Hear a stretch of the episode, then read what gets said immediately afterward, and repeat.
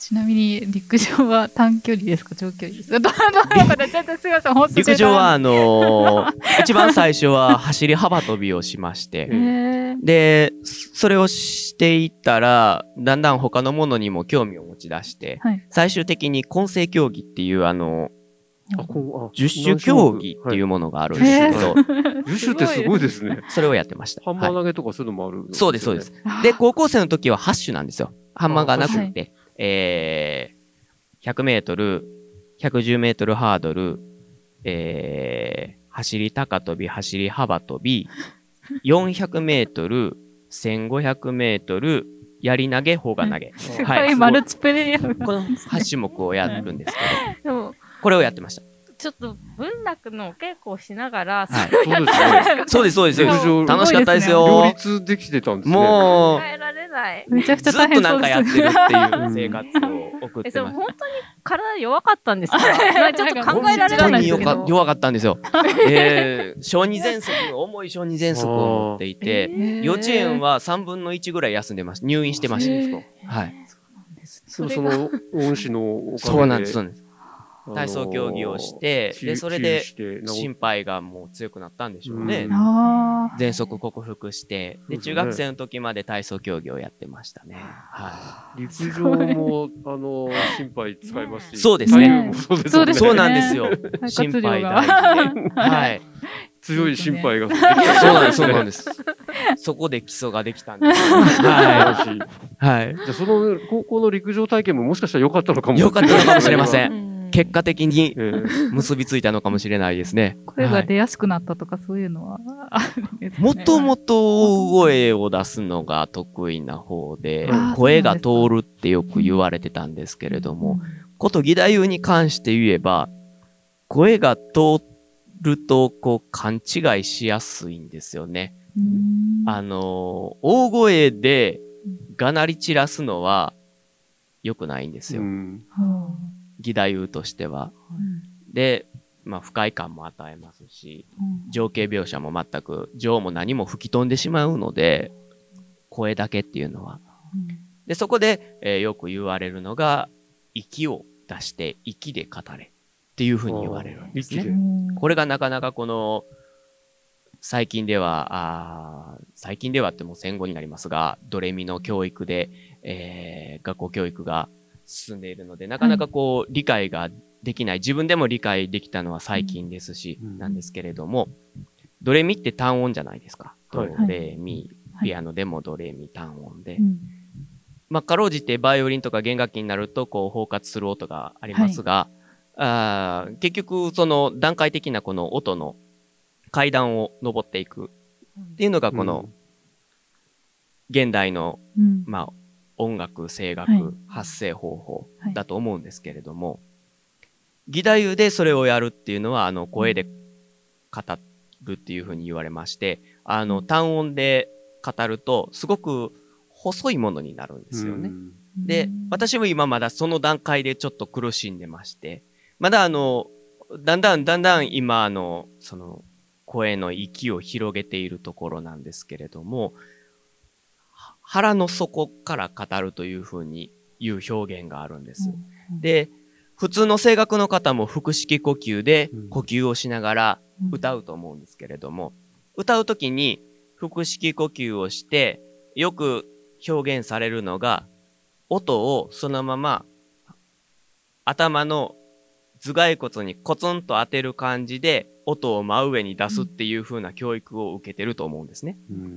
義太夫でそれをやるとダメなんです。うん義太夫は、あの、4オクターブ出なければいけないって言うんですけど、そう言われると、はい今の、あの、学校音楽教育で考えると、先ほど言ったように、階段、単音での4オクターブを想像されると思うんです。はい、そうですね。ドレミファソラシド、ドレミファソラシド、ドレミファソラシドというこの4オクターブ。単音だと私も4オクターブ出るんですよ。4オクターブ半ぐらい今出るんですね。うんそれだとダメなんですよ。うん義太夫節は一度に発生している中に4オクターブ分の音域が含まれていないといけないんです。すごい。歌というのは、はい歌というのは単音で作り上げていくもの。うんこれが歌です。ソングです。うん語りというものは、我々義太夫と落語は、えー仏教の説法が起源なんですね。はい。はい。だから、この、御仏様の教えがどういうものであったかっていうものを、こう、話す、語り聞かせるために、例として平家物語を使ったりとか、まあそういう風にして始まっていって、えーシリアスな話を持ってきたのが人形浄瑠璃。結果を、お面白くしたのが落語という風に。あーなっているんです。だからこの二つは話か語りという風に表現されます。うん。で、反対に、文楽と同じ演目をたくさん持つ歌舞伎なんですけれども、歌舞伎は全く違うところから発生してまして、えー出雲の奥にのはい。踊りですね、言ったら。なので、全くその表現方法が違うので、これは一旦置いておいて、なので、えー語り物ということで、歌うのではないというところが基礎にあるわけですね。で、昔のこの日本人の音楽にはもちろんドレミなんてものはないですから、はい。はいどういう風にしていたかというと聞き覚えです。で、三味線にもあの譜面はなかったんですよね。で、三味線の前は琵琶でしたけれども、まあ、譜面はなくて、えーそれぞれの師匠だったりとか、先生だったりとかからからの教え、口伝えですよね。で、うん教わったものでこう表現していきますので、あのーそういった形で口伝口伝で伝わっていってますので、明確なものがないんですよね。で、なおかつ、その語り物で、単音でこの歌を表現するという文化がなかったんですよ。うん昔、日本、戦前。はいはい。で、どうするかっていう話に戻りますけれども、その4オクターブをいっぺんに出すという。まず、腹の底から声を出すという表現は、腹式呼吸の時にはい丹田をぐっと下げて、その時に横隔膜がふっと膨らみますね。はいで、肺がふわっと開いて、これが腹式呼吸の基本ですね。あのう、ん空気が入ります。はいそうして声を出すんですけれども、その時に、力んで声を出すと、喉に力が入って、えすごくこの平坦な声が出るんですよね。あーっていう平坦な声が出るんですけれども、その時に喉の力、胸の力を抜いて、えー筋力をこう、この胸のあたりの筋力を使わずに腹の丹田だけを使って軽く声を出すんです。で、その時に、まあ、ここまではあの声楽とそんなに変わらないと思うんですけれども、先ほど言ったように声楽はそのままうん、その音を頭にカンと当ててそれを広げる。文楽人形浄瑠璃義太夫は、その時の出た音、低い音を、息を混ぜて、息を吐くと、鼻の鼻腔に息が当たって、えー、オクターブ、2オクターブぐらい上の音が同時に出るんです。はいビーッと響くものが出るんですよね。なので、同時に4オクターブほどの音域の音がうん自然と出るようにならないといけない。これが義太夫節なんですよ。で、それで、えー、節を、この4オクターブ同時に出てますので、節は、この4オクターブ出てる中でうん操作をするという形ですね。だからこう意識して、えー、節をドレミみたいにして歌い上げるのではなくて、何か物語を語ってる中で、えー、この節をうん混ぜていくという、はうんそういう形になっています。はい。これが語ると歌うの違いですね。はい。それは出てる出てないっていうのはわかるんですか？最近ようやく聞いてわかるようになりました。だからその、普通のお客様はあ。う、んはなんか心地いいなとか、うんうわ、なんか違和感あるなっていう程度だとは思うんですけれども、それがすごく大事で、えーそこで不快感を与えてしまうのが、やっぱりその息を包括していない声の出し方。あの、やっぱり、太夫さんの語りの気持ちよさっていうのはそこにあるんですね。そうですね。あの、お客様を眠らせることができると、まあ、一人前やってことも言われますしなるほ。どはいはい。そんな形になっております。それはその師匠と口移しにこう、はい教わるんですか？そうですか？発声の仕方も含めてですか？発声の仕方などは、もちろん口移しですけれども、まあ、盗むというんですかね。うん何か一から教えてくださるわけではないんですよ。うんやっぱりその、腹のここに力を入れてこうするとないですないですそういう話じゃないですよね。いやそんな、そんな丁寧な、は いはい。授業料を払ってるわけじゃないですね。あの何かこう、次の演目をやるときに、その演目をお稽古してもらいに行って、で、その演目の語ってるそれぞれの細かいところを注意していただいている中で、それはどういうことかっていうことを自分で感じ取らなければいけないっていうのが、お稽古の基本的なところですねやっ。ぱり師匠がこう、語ってるのを聞くと、もう明らかに響きがそうですね違いますね感じるわけですもんね。そうです、そうです、そうです。で、ああなるにはどうしたらいいんだろう どうしたらいいかということをを考える。る。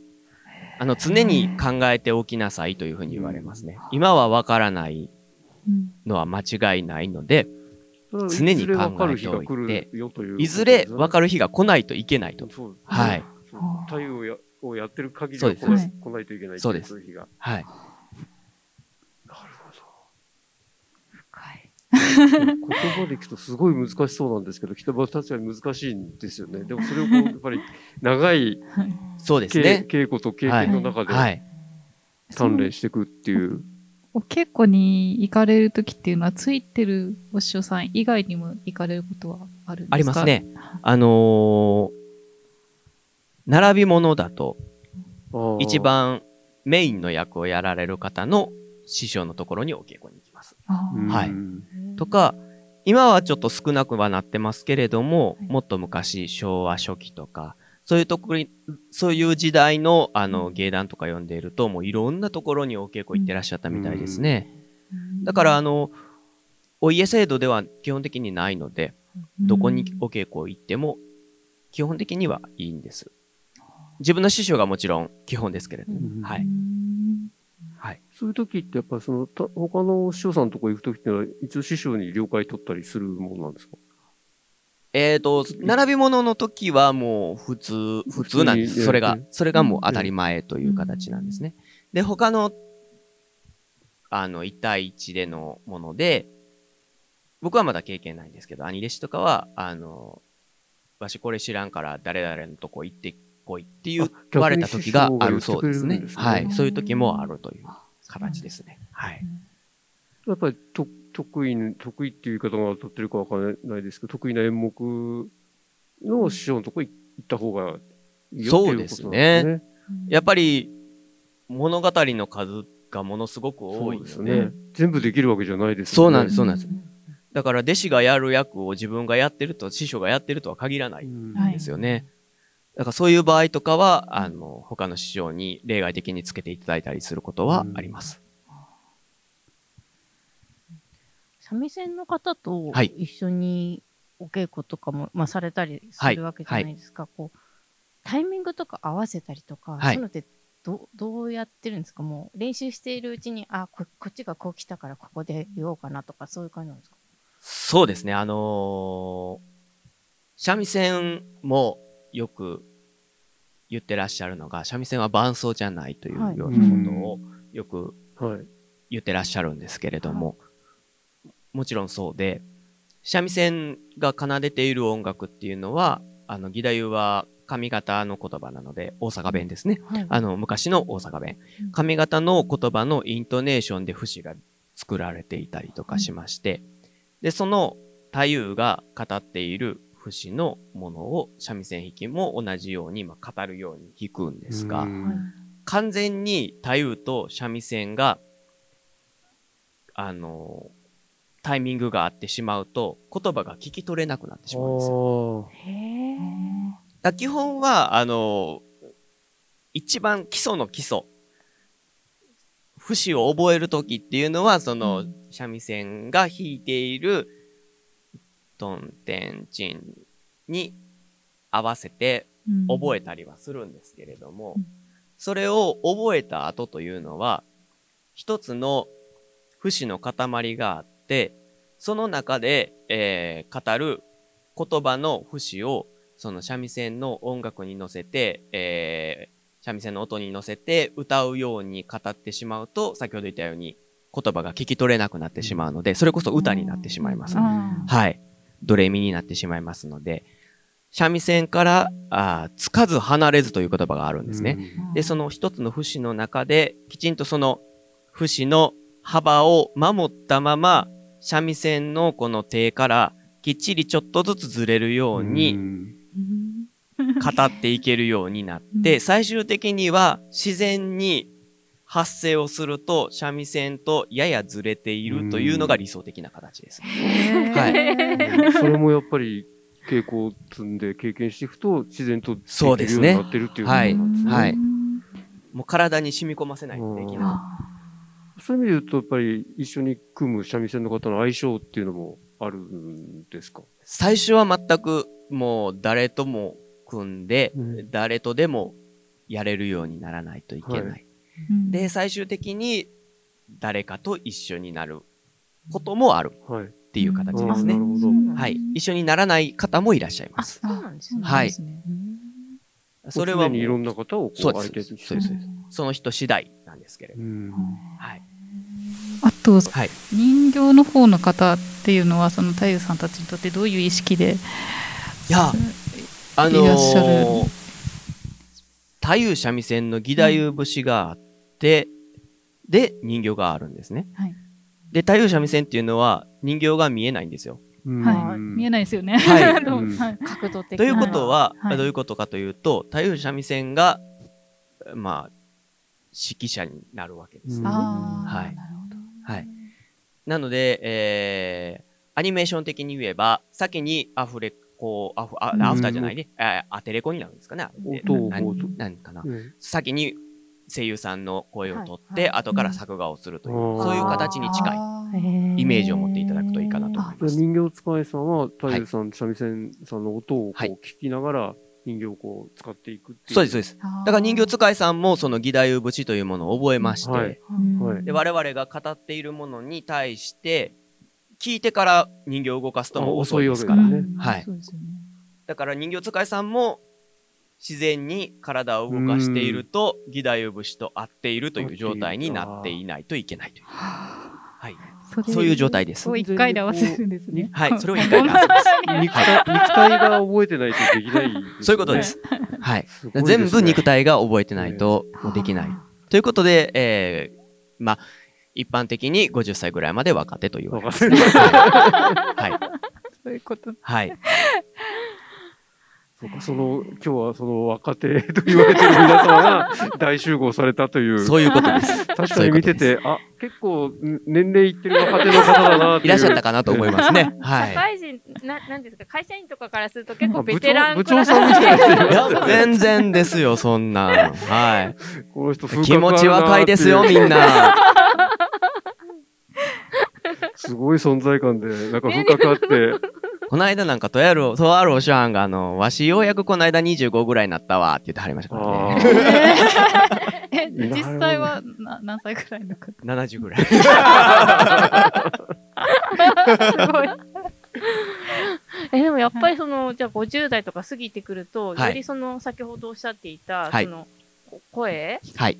が変わってくるってことなんですか？そ変わってくるっていうか、いろんな声、音が出せるようになるってこと？そうですね。うん。だから50歳の時点、まあ50歳っていうのはまあ一つのまあ基準ですけれども、だいたいそれぐらいの年齢で、えー、ようやくこの義太夫節のこの節の出し方とか、そういうもののはい。ほとんどが体に染みついている頃になりますの大体で、30年以上のそうですね年を経てるんですよね。で、そこから先でようやくその体に染みついたものを自然に表現できるようになるっていう形になります。そりゃあ、80までやりますね。は ですね。えちなみに今日されてた小写し朝顔話はいは、あの講談原作だと思うんですけど、その、えっと作品にアプローチされる際に、まあはい他の、まあ、講談講談歌舞伎文楽でしたっけ？なんかその、他のジャンルの同じ演目について調べたりとか、そういうことはされるんですか？小写し朝顔話はもっと古くからありますね。えー、うん。これは、1832年ですね。天保3年。で、えー、これは、あ梅雨の日沼の朝顔を照らす日陰の連れなきに、哀れ人村雨のハラハラと、うん触れかしという、この、琴歌というものがありまして、うん。これが、あ基本となっていて、うんこれが構想となって、義太夫節、浄瑠璃、人形浄瑠璃で初めてできた演目です。あ、はい。はいはい。はいあ。まあ、公職士が公最初職士が作っあ話した話が公たまたま職限定になってるっていうことですね。えーし今の小写し朝顔話は、あ正式名称は造保小写し朝顔話で。で、この原作の時の1832年は、えー小写し朝顔日記だったんですよね。で。これが、あーだんだんだんだん改定されていって、えー小写し朝顔話になったんですけれども、まあ、この題名が変わった一つとしては、あの、小写し朝顔日記っていう漢字で書くと、はい。偶数なんですよ。はい。割り切れるっていうのは、座席が割り切れるっていう意味で縁起が悪いので、えー大体演目名というのは奇数になるんですよ。はい。だから朝顔話になるはい。なるほど。あっていうそうあ、そういうこ意味もありまるんですすね。ね。はい。そういう経緯もあります。へだきっとその途中の段階で、まあ、公爵士の方とかも、おお話で取り入れたんじゃないーですかね。で、それをまた文楽歌舞伎が取り入れて、はい。うんああの時代というのは、はい。まあ、江戸時代後期とかそういうのはもう、はい。大体そういう形で、うん。もう、どの芸能がどの芸能のものを取り入れてもいいような感じの時代だったので、はい。奏で本中心蔵とかもそうなんですよ。うん。え人形浄瑠璃が原作でうん。歌舞伎に行っあて、そうわ、歌舞伎のあの演出取り入れようってなって、うんえ例えば一力茶や茶屋場の場面とかはもうはい。人形浄瑠璃文楽でも歌舞伎風にやっていたりうん。とか、はい。まあそういう風な形で行き来行きし相て改訂されて改訂されて現代に至るというものなので、原作が人形浄瑠璃っていうものは多いですけれども、はい。いろいろこう、いろんな要素が今になってはあるという、行ってそういうものが多いですね。はい。